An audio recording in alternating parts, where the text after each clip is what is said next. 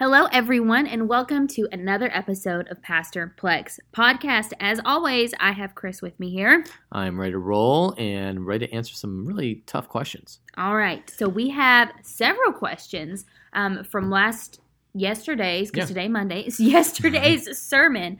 Um, I believe we're on Revelation nine, Uh, eight and nine. eight right? and nine. Okay, so here we'll just dive right in. Question number one: How do we pray according to God's will when it may not be clear? Yeah, I, I've talked about this uh, at length uh, about God's will. How do you know what God's will is? All right. So, and this this is comes specifically to this question. There's there's three facets that uh, that allow us to know what God's will is. One is God's word. So, if we're praying for something that's against God's will, like praying to be able to uh, uh, marry somebody who's already married. That is against God's will. So don't pray for that. Uh, but if you, but if it's something like it's an alignment with God's will, that's your first step. Second step, or maybe usually for most people this is the first step, is that it's God's spirit. And the problem that we have most of the time is how do I discern if this is God's spirit or my own spirit? And you know, this is where in Romans 7:15 it says, I don't understand what I do, for I want to do, I do not do. What I hate, I keep on doing. Who will save me from this body of death? And so because you have the the war of the soul raging on between God's spirit and you, and if you haven't spent time in God in God's word and prayer uh, a lot, then what happens is you ultimately can't discern his voice. And so what becomes very helpful, especially if you need to make a decision quickly is one well spend more time in prayer but let's just say that you you have and you still can't discern if this is god's will or it's or it's you.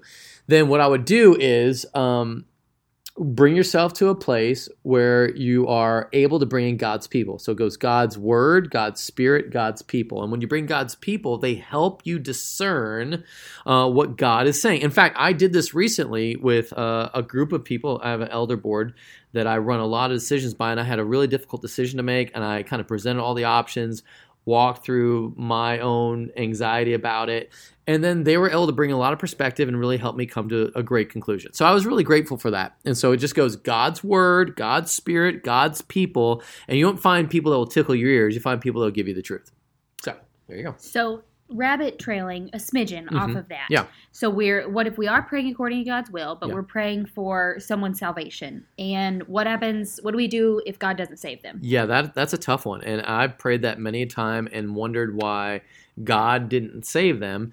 Now, remember, there is there is two pieces of this. If you're praying for God to save them, but you don't ever actually share the gospel with them, that's that could be a problem because that goes that would be you're you're praying in the spirit, and that's good, but you're not aligning with God's word, perhaps where you're supposed to actually share. You know, preach Christ always, and if you have to use words, well, you have to use words because um, salvation comes by hearing and hearing by the word of God. So you've got that Romans 10 perspective. Now, then you, you do have God's people and you're it. So that's the part where I'd say, have you shared the gospel? And then the other part of that is when you're praying for somebody's salvation, um, you don't know what God is doing and who they've interacted with, and especially if it doesn't happen. I remember when I was in Iraq, uh, I shared the gospel with one of my soldiers, and he said no. And I I've been praying for him and praying for him, and two weeks later he died in a, in a in, mm-hmm. in a, when a bomb took him out, and it was really really really sad.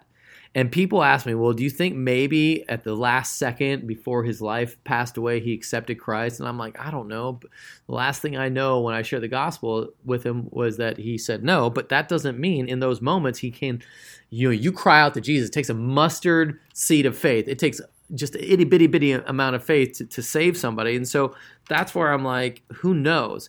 So you don't know uh, if your prayer is hasn't been used to save that person, or if it hasn't, even if you're not seeing it um, in in the aspect of the fruit of their life, you might see it as they pass away. They could say, Mhm. "Jesus saved me." Who knows? So that's where I'm really. This is where it gets so hard, right? Because you're saying, "Well, I know that person for sure isn't saved." You don't know that. Um, again, now is it likely? Sure, but God can do Right. anything, and so I just really. I, I- don't want to ever put any dampening on the fire of, of praying for people's salvation um, because you just don't know what could happen. And I've seen more times than not the people I've prayed for have come to faith. And now, to be fair, I have been sharing the gospel with them regularly. So I, I do feel like it's an important thing, an important aspect of, of your faith is to pray specifically for that person and let God activate his will through you. Um, but this could be a place where if that person is, is to be saved, then um, you're not, it's not that you're praying against God's will Mm-hmm. because uh, First Peter three nine, uh, God would have that none would perish, but all He has a desire for all to come to eternal life. So you are praying along God's uh, moral will, but it might not be in His permissive will, and so that's where it gets to be a little challenging. And so, um, yeah, I think that's that's how I'd answer that. Okay. Now, um, for our next question, relating more towards the text that we were in Sure. in Revelation 8 and 9, Yeah. why specifically seven of everything? Yeah, this is where God loves the number seven, and it's a, I, I, I, this is where I'm like, why is it seven seals and then seven trumpets and then seven, seven, seven, seven? Uh, that's that's a number of perfection. It's an integer that you know you can't be reduced, and so uh, you know like three is a perfect number. Um, also, is a perfect number, but then you know you for some reason they don't like five quite as much. Although it was five months of uh, pain that's the the stinging of the scorpion would would put you in. But anyway, Seems quite perfect. yeah, so there you go. So seven is a typical number of completion, a, a number of perfection. Uh, I wish I had a better reason for that. Uh, like you know, there's seven days in a week, uh, and so there's it's it's a sense Not of some secret sauce you learn in seminary. yeah. There, it, it, other than God likes that number, and and, and that's about it. You know, threes and sevens, he's a big fan of. There we go. Uh, how do we identify the functional saviors in our heart and life and others? Any resources that are helpful?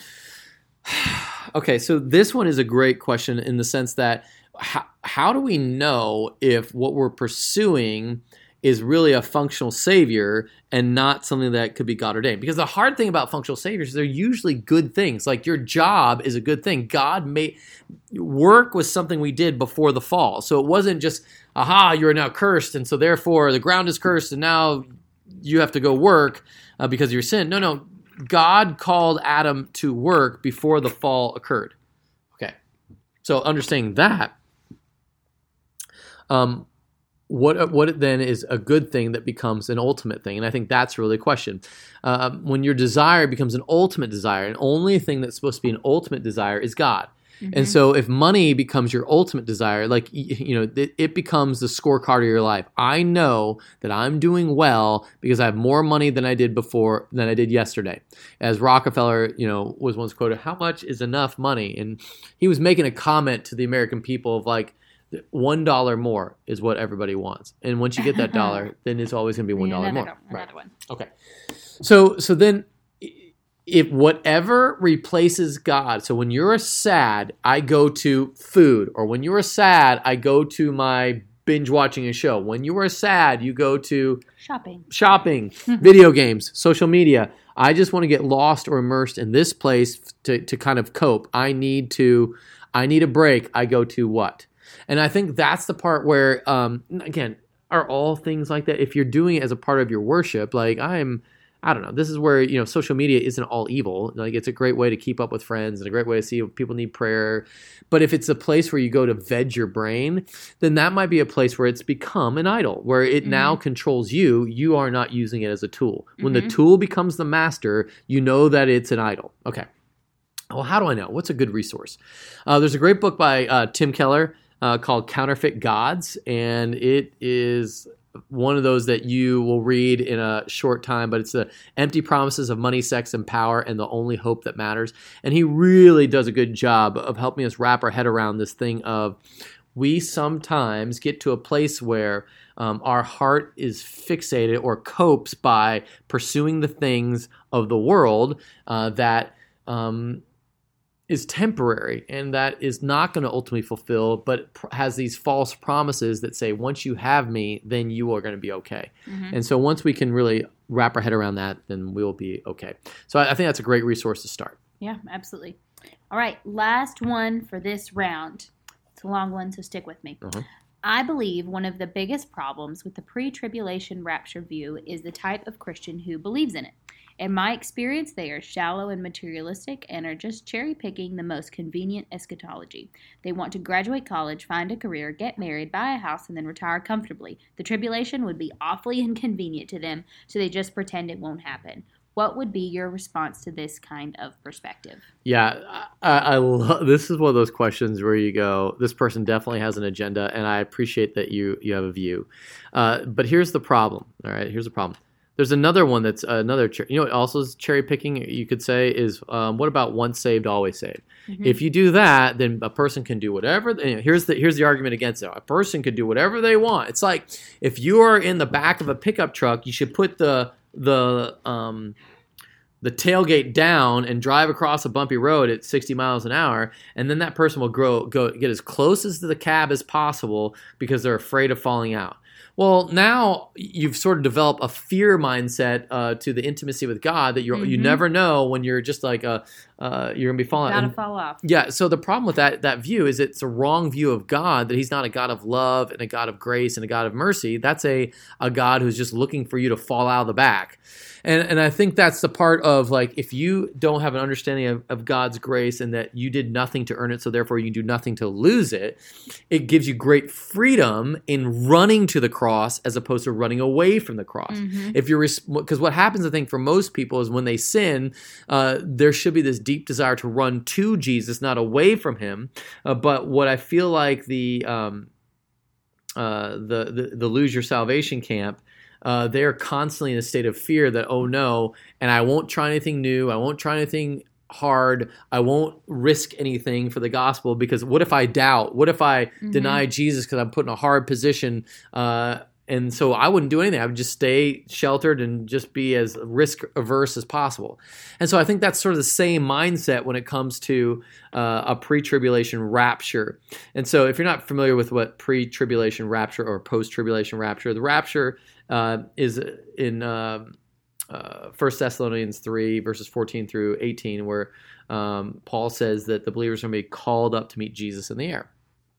And so the argument that this person is making is that the reason why that view is bad is because of the kind of Christian it produces. And I think that's sort of silly. and that just means a person needs discipleship. And so I feel like a lot of uh, like um, feel good Facebook uh, uh, platitude Christian platitude people, they would probably jump on that eschatology because it serves their own agenda, just like this person says. But that doesn't make it wrong. Uh, mm-hmm. Just because you know the speed limit's 85 doesn't necessarily mean that that makes it. Uh, doesn't even make sense. I was going to go disregard so, disregard the speed limit thing. But I, I, think just because there is a, a chance that they could uh, take advantage of grace doesn't mean that grace is not a thing. And I think that's mm. what you're looking at. The reason why I really believe in um, the the the the rapture be pre tribulation uh, is it, it really does take care of God's grace um, is not wasted. what I mean by that is the wrath of God is truly satisfied. If a person has to go through the wrath of God that's already saved, then it's double jeopardy. You're experiencing the wrath of God twice. And so that's why it makes mm. full a lot more sense for if the wrath of God has been satisfied, there's no reason for the wrath of God to be poured out on you. Unless the wrath of God hasn't been satisfied, unless there's a part that's still lacking and needs to be made up for. And I just don't think that that is true. And so that part is why I really believe in the pre tribulation rapture and that how else can the Holy Spirit be taken out of the world unless all the Christians are taken out of the world uh, mm. in a rapture environment, which is why pure evil is allowed to reign on earth during the, the seven years. Now, and also that gets to, you know, when we have what point uh, does the forehead marking uh, of the tribulation saints of the 144,000 have if not they're not supposed to be witnesses against those who are who are experiencing the wrath of God and they are not experiencing the wrath of God as the Egyptians saw the Israelites weren't taken in by darkness. They saw that their children were not killed. They saw uh, God sparing them and and bringing his wrath upon uh, the people of Egypt and I think that's sort of what needs to happen is that is is they are given full evidence that God's wrath doesn't affect believers, but it does affect non believers. But it took experiencing the wrath of God for those 144,000 to turn over to Jesus and uh, become believers. Hopefully that makes sense. I believe it does. Now, you did want to talk about a special guest that we're going to Yeah, have coming up so, uh, in this- regards to this eschatology. Yeah, thank you. There are different views. Now, listen, I, I'm not a hard fast. Uh, it's either pre-tribulation uh, rapture uh, millennialist. Uh, there are people that are uh, post-tribulation amillennialist, and uh, and I'll be bringing on a, a guest such as that. Uh, Pastor Holland Gregg, pastor at Eastside Community Church, is going to join me on Thursday, and he and I are going to really rap about uh, the differences in our views and how we can love each other and we can be Christian. And uh, he might even take some this view about the cherry picking uh, the most convenient eschatology, uh, because that, that is a, a criticism. I don't think it's a warranted one, uh, but but it is a criticism, and I, um, we'll get into why we believe and what we believe and be able to articulate it really well. So, so I'm really excited about uh, you guys joining us for that. So look forward to uh, roughly Thursday. We'll do the podcast and we'll come out soon after. All right, looking forward to it. As always, thanks for listening. And if you have questions, you know where to find us.